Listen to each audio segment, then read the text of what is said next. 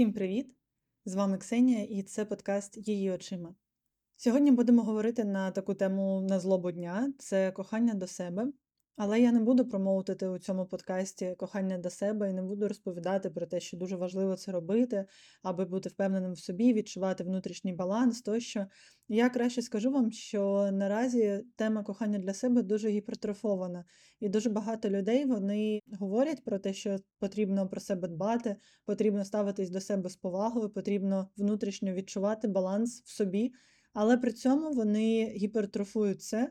І виходить дуже нездорова, егоїстична історія, де відсутні повністю зв'язки з близькими та коханими людьми, де присутній лише нездоровий егоїзм, який штовхає нас на нестабільні стосунки, розмивання традиційних цінностей, розмивання сімейних цінностей і, взагалі, на те, що людина лише більше починає втрачати себе. Як це пов'язано? Чому все це починається банального з рішення почати дбати про себе, як це результує в конфлікти і чому це ніколи не приводить до щастя в особистому житті. Ну, по-перше, можу сказати, що тема кохання до себе вона почала так сильно розвиватися тоді саме, коли почала розвиватися тема аб'юзінгу, хвиля, третя хвиля фемінізму і таке інше. Типу, те, що про нас думають інші люди, навіть не роблять відносно нас, не кажуть нам, а думають про нас, воно повинне якось керуватись і повинне якось бути кероване.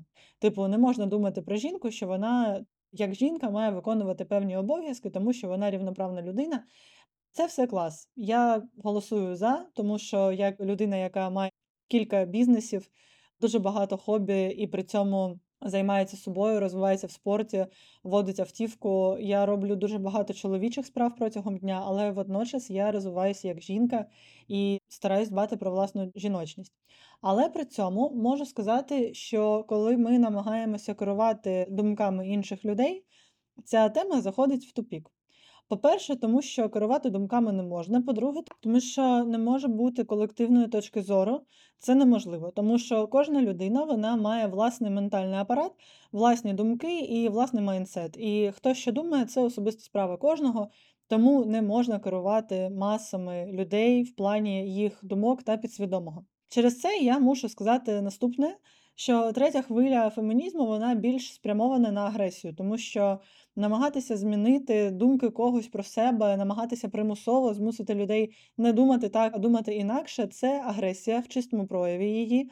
І вона ніколи, майже ніколи не призводить до гарних результатів, тому що агресія завжди викликає агресію. І навіть якщо ми поспілкуємося з психологом, психолог будь-який нам скаже, що будь-яка комунікація, яка вибудована на агресії, вона призводить до агресії. Тобто, якщо ви хочете якось знівелювати або заспокоїти конфлікт, або взагалі не допустити його, ви повинні з чистим серцем, і навіть якщо вам дуже-дуже неприємно, якось гасати це полум'я і знівельовувати його до оптимального рівня, не допускаючи агресивних спалахів від себе і відносно іншої людини, тому що агресія завжди породжує агресію. Коли ми вирішуємо агресивно, що все я буду себе любити.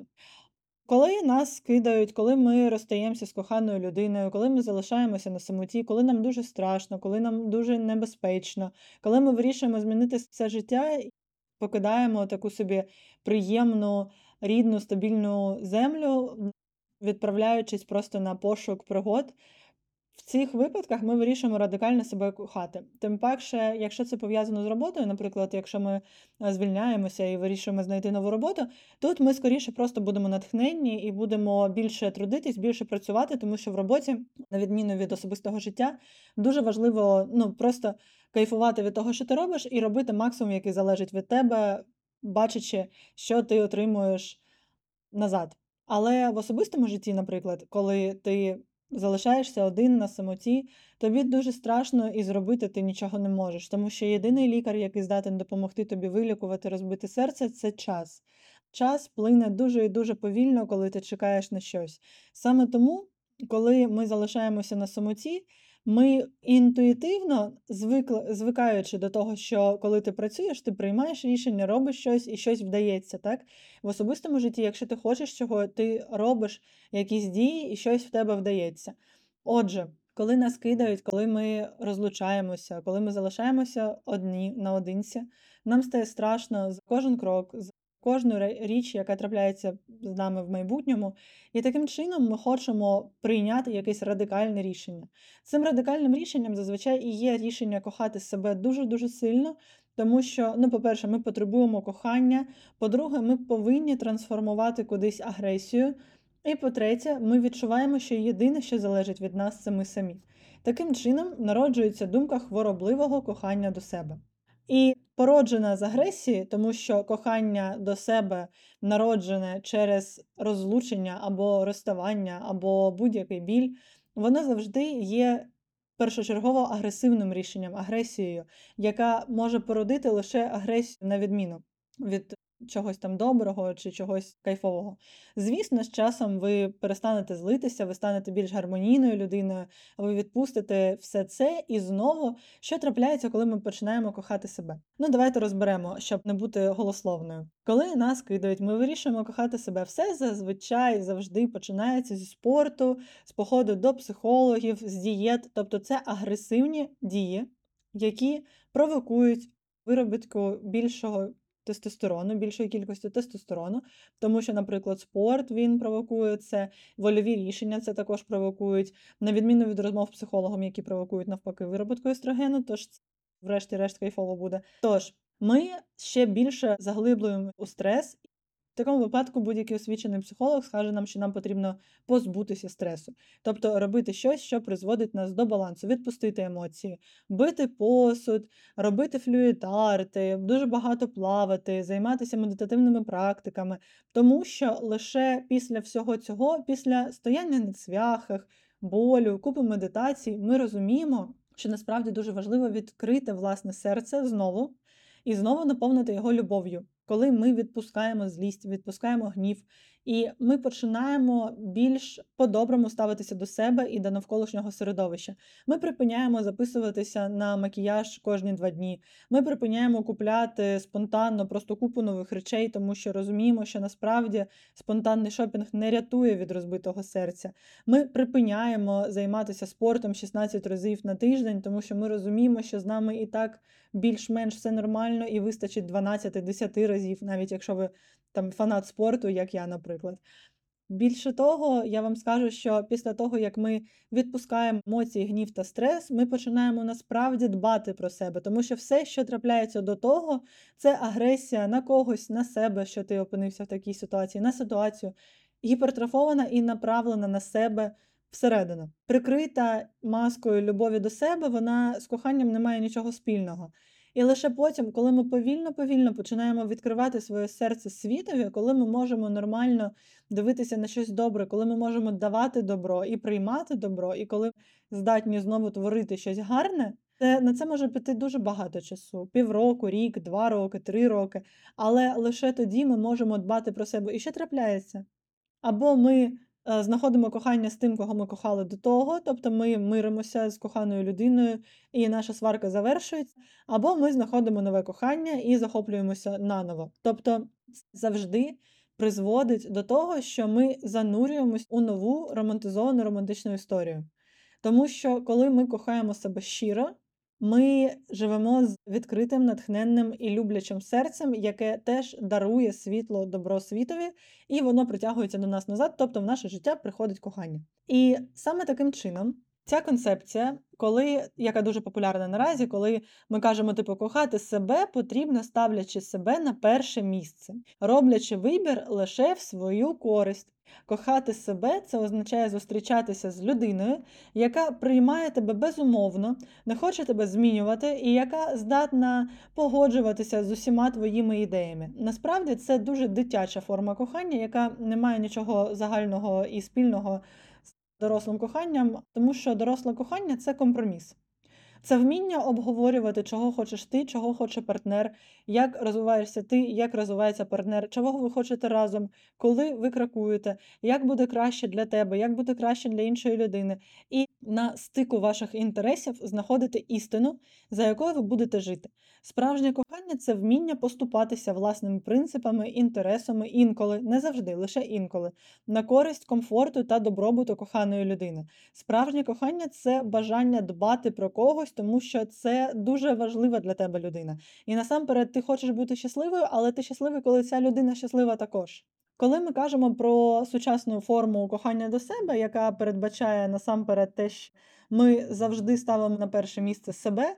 Тобто, наприклад, в ситуації, коли я хочу до зоопарку, наприклад, кохана моя людина хоче там до театру, ми підемо до зоопарку, тому що я кохаю себе. Або людина може піти до театру, а я піду до зоопарку, тому що я кохаю себе. Ну, типу, приклад дурний, але насправді воно так і є.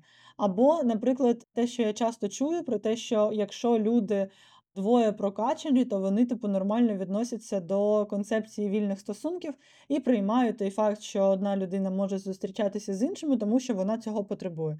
Ну, я вважаю, що насправді це трошечки неповажливо до іншої людини, яка поруч з вами знаходиться, тому що справжнє кохання воно завжди має крокувати кудись. Воно не є просто курортним романом, це певний алгоритм дій, який біологічно та природньо викликає хімічні реакції, які створені для того, щоб створювати родину, створювати далі сумісне майбутнє. І в такому випадку, коли під справжнім коханням розуміється те, що ми робимо те, що мені хочеться, і інша людина це приймає. А якщо вона не здатна це прийняти і вона хоче від мене чогось, то це означає, що вона ментально не прокачана. Це насправді не та історія, це про хворобливе гіпертрофоване кохання на себе до себе через підвищений рівень тривожності та агресії, внутрішньо направлено на себе також. Тож я можу вам сказати, що, наприклад, коли ми зустрічаємо іншу людину, якщо в нас модель відносин доросла, то ця людина інша, вона не має нас приймати. Вона має вона може нас покохати, вона може чогось від нас хотіти.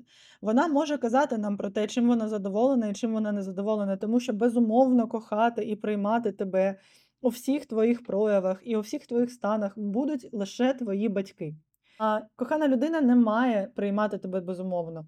Типу, як там кажуть, мене мають приймати в будь-якому стані, коли мені там погано, коли я хворію, коли я розлючений, коли я плачу. Ситуація в тому, що ви завжди маєте ставити себе на місце іншої людини і питати, чи було б мені комфортно, якщо б я зараз сиділа поруч з людиною, яка б поводила себе так само? Чи готова я прийняти той факт, що кожного дня, коли я буду бачити людину, людина буде думати лише про себе і з'являтися передо мною ось така, яка вона є, в будь-якому прояві, не думаючи про те, як мені зараз. Насправді, доросла людина, яка себе поважає і кохає по-справжньому, вона не зможе погодитися на це. І вона скаже, що насправді кохати себе перш за все вимагати себе чогось. Тому що адекватне кохання до себе та історія, коли ти кажеш, я класна людина, в мене є класні мізки, в мене є багато потенціалу, креативу, я там красива, неважливо, все, чим ви пишаєтесь. І я можу розкрити це для світу ще більше. Я можу стати ще кращою, тому зараз я беру і йду займатися спортом. Тому зараз я беру і йду на роботу. Тому зараз я беру і починаю щось вивчати, тому що я хочу розвивати себе для цього світу. Я хочу ставати кращим. І коли така людина вступає в комунікацію з іншою людиною, вона думає насамперед про те, наскільки мені добре, і наскільки людині добре зі мною, наскільки людина отримує те, чого вона хоче від цієї комунікації, наскільки людина почувається поруч зі мною почутою і затишно. Наскільки люди взагалі бачать мене як людину надійну, що я транслюю у цей світ, і що я роблю для цього світу, щоб назвати себе гарною і доброю людиною. Коли людина ставить такі запитання, це каже про те, що в неї всередині існує певний рівень кохання, який вона дає собі, і залишається ще на те, щоб дбати про інших. В такому випадку ми можемо будувати адекватну історію. Якщо кохання до себе прийняття себе в будь-якому стані без намагань якось себе покращувати, без намагань покращувати власні емоції, контролювати їх трошки краще, розвиватися в емоційному та ментальному плані, навчатись чогось нового, розвивати себе в плані кар'єри, зростати, ставати людиною більш поважною до суспільства. Якщо ми кажемо лише про те, щоб існувати в аспекті абсолютного гедонізму, приймаючи себе у будь-яких проявах і не думаючи про те, що відбувається навколо нас, то це не кохання до себе, а це форма нарцисизму і егоїзму, що насправді трошечки про різне. Нещодавно я читала дуже таку цікаву книгу, яка називається З тобою я вдома, і там авторка каже про те, що дуже багато і часто сьогодні можна зустріти таку історію, коли одна людина вона думає, типу, наскільки він мене розуміє там під час сварок, наскільки він дбає про себе, про мене, наскільки він там мені багато дає того, чого я хочу, того, чого я потребую. І думаючи про все це, людина забуває, що її партнер мусить думати так само і думає. Тобто, питаючи себе, чи отримую я того, чого я хочу. Ми майже ніколи не питаємося, чи отримує людина поруч з нами того, чого хоче вона. Таким чином, ми власноруч порушуємо комунікацію. Ми власноруч не можемо закласти фундамент для того дому, який буде почуттям, яке ми відчуваємо поруч із людиною. Тому що ми дбаємо лише про себе, про свої егоїстичні цілі та бажання, і це не має нічого спільного зі здоровою історією комунікації. Більш того, кожен з нас має силу прив'язаності, кожен з нас має бажання, і кожен з нас має потребу прив'язаності, тому що, по-перше, людина соціальна істота, і якщо нема яскраво виражених порушень психічних, то людина залишається соціальною істотою. По-друге, тому що людина, народжена в родині, вона біологічно має закладене бажання створити певну ячейку суспільства, оточити себе люблячими людьми, аби існувати в безопасному становищі, тобто мати розуміння, що завтра або в критичній ситуації про тебе хтось подбає, і ти можеш на когось покластись. Це наш інстинкт. Якщо людина свідомо каже про те, що вона буде робити лише так, як їй зручно, і вона не буде будувати навколо себе суспільство, вона не буде шукати на однодумців, вона не буде шукати друзів, вона буде лише думати про те, що з нею відбувається. Таким чином, це призводить до, врешті-решт, форми певної соціопатії, яка призводить до нещастя, тому що ми не задовольняємо власну потребу в безпеці, тому що наявність суспільства поруч і оточення це є наш safety space, наша безпека. Так, зараз дуже багато номадів, людей, концепції життя самому, життя щасливого самому, але насправді біологічно в нас зашитий трошки інший код. Ми можемо контролювати це, тобто, ну. Водночас в нас зашите бажання продовжувати рід, але ми не спимо зі всіма, кого ми бачимо відповідно. Але тут задіяні трошки інші хімічні реакції. А от бажання бути самим і свідомий вибір бути самим це скоріше дуже сильна самодисципліна, яка також а, провокує більше тестостерону як гормону стресу, який лише робить нас мужніми, сильними, стійкими. Але якщо це жінка, то через це вона буде злитися. І через це вона буде нервувати ще більше. Тобто адекватне кохання себе це не гіпертрофоване бажання послати весь світ три букви, сказати, що всі інші люди винні в тому, що ти відчуваєш, і робити все так, наче існуєш лише ти. Тобто робити це як тобі удобно, як тобі зручно. Робити це у форматі того, що ти сам керуєш власним життям, і ніхто не може на це поцуратися, навіть якщо ти у стосунках, тобто не думаючи про суспільство. Тому що одна із один із елементів розвитку людини як особистості це розвивати суспільство навколо, бо в цьому є певна мета для людини на її життєвому шляху. І якщо людина не задовольняє цю мету, якщо вона не здатна розвивати навколо себе суспільство, не здатна нести добро, не здатна нести добробут та розвиток у цей світ, то скоріше за все вона не буде задоволена ані собою, ані життям, ані кар'єрою, нічим взагалі, тому що вона не матиме точки опори, вона не матиме точки зросту, вона не матиме геть нічого, окрім її бажань і лише її бачення питання. Тому справжнє кохання до себе це не те, що я буду медитувати щодня, ми будемо робити так, як я хочу. ти потім мені маєш за це сказати дякую, чи я буду кожного дня гуляти з подругами, не ставлячи тебе до відома, тому що ти не маєш права керувати моїм життям, і взагалі сніданки я тут також готувати не буду, тому що це моя особиста справа, і взагалі я снідати не хочу цього часу. І якщо ти приходиш додому, я вже сплю, я сплю, тому що я хочу спати. Все це егоїстична штука, модель, яка не пов'язана з істинною повагою і з повагою себе, того, кого хто є поруч із тобою. Якщо поглиблитись трошки в цю тему, то можна дізнатися той цікавий факт, що насправді справжнє кохання до себе дуже важко і дуже важливо розвивати, і саме через духовний розвиток. Саме духовний розвиток він здатен до цього призвести, тому що медитації вони заспокоюють і вони призводять до вироботки естрогену, тобто ми заспокоїмо наші нервові клітини, в нас виробляють естроген, і ми стаємо більш придатними до стресових ситуацій, ми стаємо більш гармонійними, здатними домовлятися, ну, як справжні жінки. Тому спочатку, щоб покохати себе, що потрібно робити? По-перше, зрозуміти, де ти не правий.